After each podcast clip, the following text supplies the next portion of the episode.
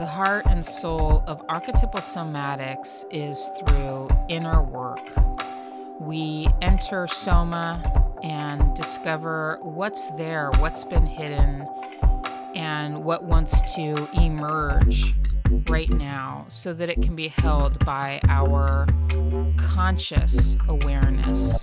Join me for one on one coaching. You can also find other coaches on my website, and let's journey together.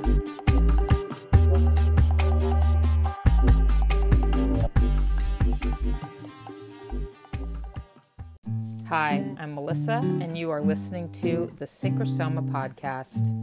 Learn about archetypal somatics, a new modality for working deeply with symbol and soul through Soma. You can find a lot of info about courses and coaching with me in the show notes of each episode. Find me at synchrosoma at gmail.com and at synchrosoma.com.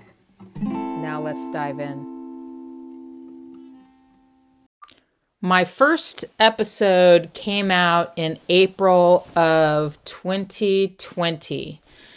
And I'm about to go on hiatus. I'm doing a couple more episodes, and I just thought it would be fun to highlight that. That this has been years now of um, regularly weekly putting out content here on the Synchrosoma podcast, free content. And this has been just such a pleasure to be able to do this, to dive into little subject matter here and there, themes that are really important to the work of archetypal somatics, shadow work, archetypes, uh, all kinds of evolutionary practices, um, psychology, shamanism. These are my, this is my territory, and particularly bringing together these streams in a easily digestible, bite-sized content that that you listener people I work with, in particular, my clients and students, that can take this information and just immediately apply it.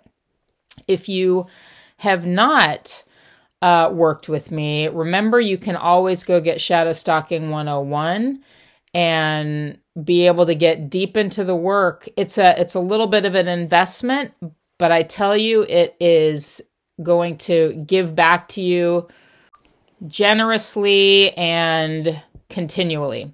So, the cool thing about archetypal somatics practices is that they are a jumping off point for you to get embodied to begin to explore your own inner world, your own inner landscape. And I, I think that that's a really good way to think of anything. Like, let's say you go to do some kind of an exercise, you want to customize it or personalize it to your own experience. Most things that you're going to learn that come into a that come in a class format are going to be generalized. So, do this for do this with everything. Do this with the way you cook. Do this with the the you know things that people tell you to do for your so-called health. You know, always be making them your own. Now, of course, follow the rules of the road. There's places where we work together as a team, and it's really important that everybody has the same set of of parameters to work with. But when it comes to like your own inner work, your cooking, whatever, you get to be creative. And that's the beauty of our archetypal somatics is that it's an evolving practice. It it has space to bring in all the sorts of um, data from your own reality into it. I've I've talked about so many of these subject subjects in so many different ways and and so many times, but I feel like this is like one of the most important ones. And since I'm not going to be here for a little while, um, I I want to focus a little bit on this individuation, this maturity path, the what the whole purpose of the work. And that and that's the way I work with my material. I am constantly going into it and that doesn't mean I'm thinking all the time by the way. For those of you who have a lot of mind looping, mind locking, if you're thinking a lot, if you're trying to figure out or fix your life, quit it. You really want to get going with embodiment practices and and this is a calling. So we are being called to mature, to grow up, to develop. We're here for a reason. Our purpose is development. It isn't to get by or be a winner, you know, be the one with the most success or money. I know there's a few people on the planet like that. Um, and interestingly, you know, it, it's not working out in all the categories in their lives to be in that position. But forget about them for a minute. Just think about your own maturity process. There's there's really simple ethical things that we can be doing that I lay out in these episodes. You know, I've been talking with people a lot about the handmade life recently because, you know, it comes up. Maybe it's because we're getting to the new year or something, but our values, getting getting back to basics, you know, beginner's mind, back to the beginning. Like you know, I have this thing about Peter Pan whenever we have something like we've heard of the Peter Pan complex, you know, the guy who doesn't ever want to grow up, he just wants to surf all day and all night, and he doesn't quite want to, you know, develop into the next stage of his life. But there's something he's really got right, and that is the childlike um, excitement about life and the presence. So, the cool thing about not being future tripping or not being in the future, think about what goals I'm going to get or what, you know, successes I'm going to have is that there's a presence possibility. So all the problems that we think we have, there are solutions inside of them. So if you happen to be a person who's kind of immature, who's not growing up, who's not, you know, taking care of your business, who's avoidant, who's you know, maybe relying on other people to take care of you meanwhile you're in an adult body.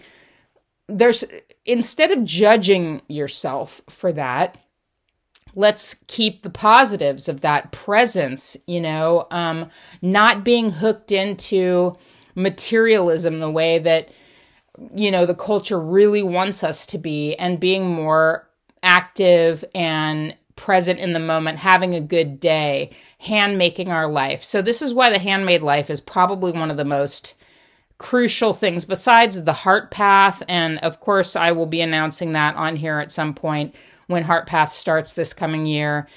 Um, you know shadow work integrating shadow stalking shadow these are really important things. The companion to that is the handmade life. It's like the foundation. None of us are meant to be working uh, five days a week uh, what is it, eight hours a day, on, or for a lot of people, it's 10, 12 hours a day, and seven days a week or six days a week. If you own your own business, you know what I'm talking about. There's like work, work, work, work, work.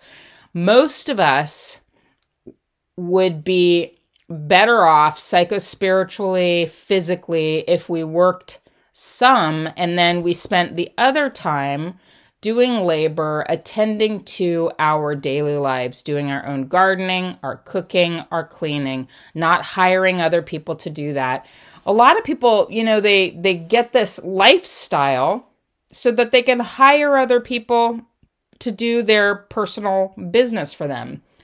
My suggestion, of course, everybody specializes in things like you're not going to give yourself a massage. I mean, you you can for the most part, but you can also, you know, we we go to certain people for services, you know, coaching or um, something like massage, or you know, we go to the doctor to do something. I'm not saying to give those things up, but there's a lot of things. The example I used today with somebody is why have a robot vacuum your house? You will do much better job and it actually gives you the exercise you want if you're cleaning your own floor. The handmade life is a daily, you know, this is Peter Pan who actually grew up.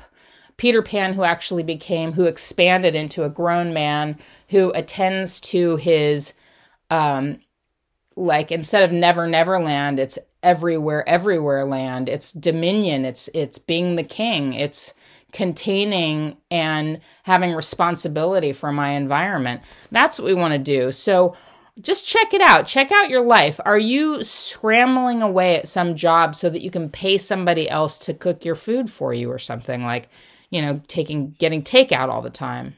So we know that just because somebody has a su- success in some part of their life, like maybe they've got a bunch of businesses that are, you know, bringing in money or something, that doesn't mean they are mature.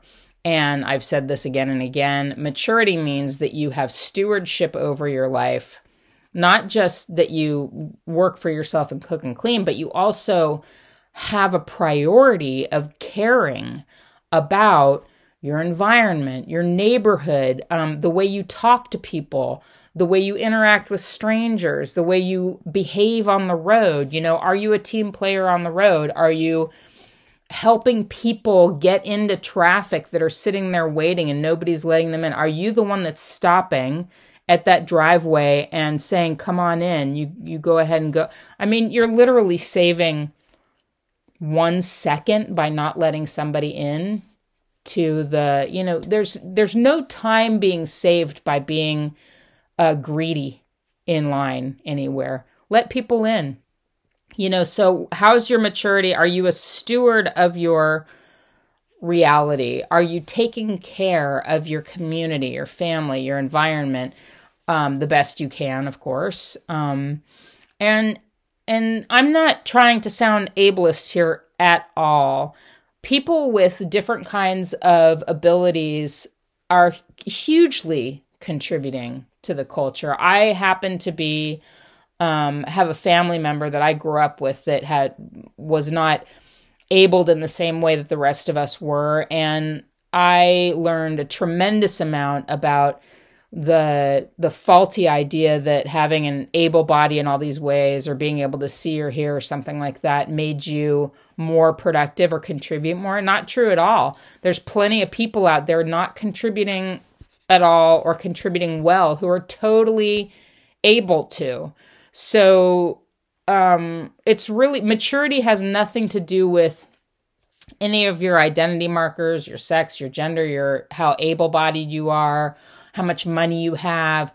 Being a responsible contributor to society has to do with your um, ability to witness, first of all, stalk, be able to see what's going on and organize it, make sense of everything so that you're, like I said, being a powerful contributor to this reality, a steward and and adding in those ethical things, doing better, doing better, being kinder when you can, especially when it's important, when somebody's polarized with you or when you've gotten sucked into some position. Are you able to back down and be humble and have some humility in a situation? Um, is it important for you to have the image of somebody mature, but you're actually behaving in an immature way? This is what the evolution is all about. I and I've talked about on here that the idea of healing something is not very valuable or useful in terms of real maturity or shadow integration or um, hand making life. Who cares? Who cares if we're healed or well or any of that kind of stuff?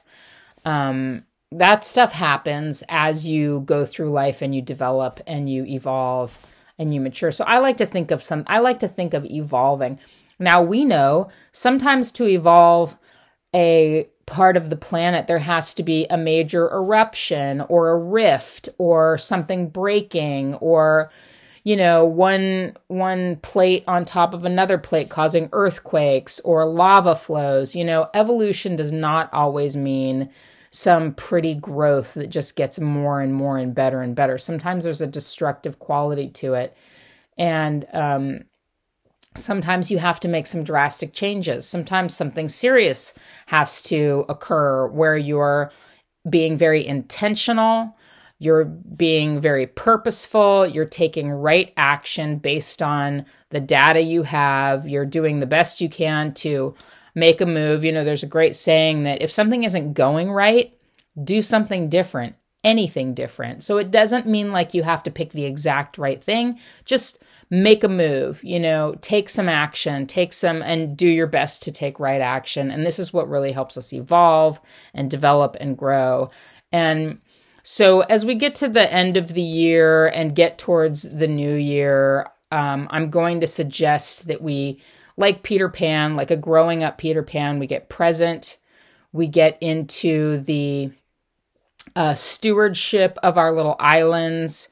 We maybe have a few earthquakes here and there, let some lava flow, and we take this responsibility for this dominion, this place, wherever it is that we are in the now, and show up for it.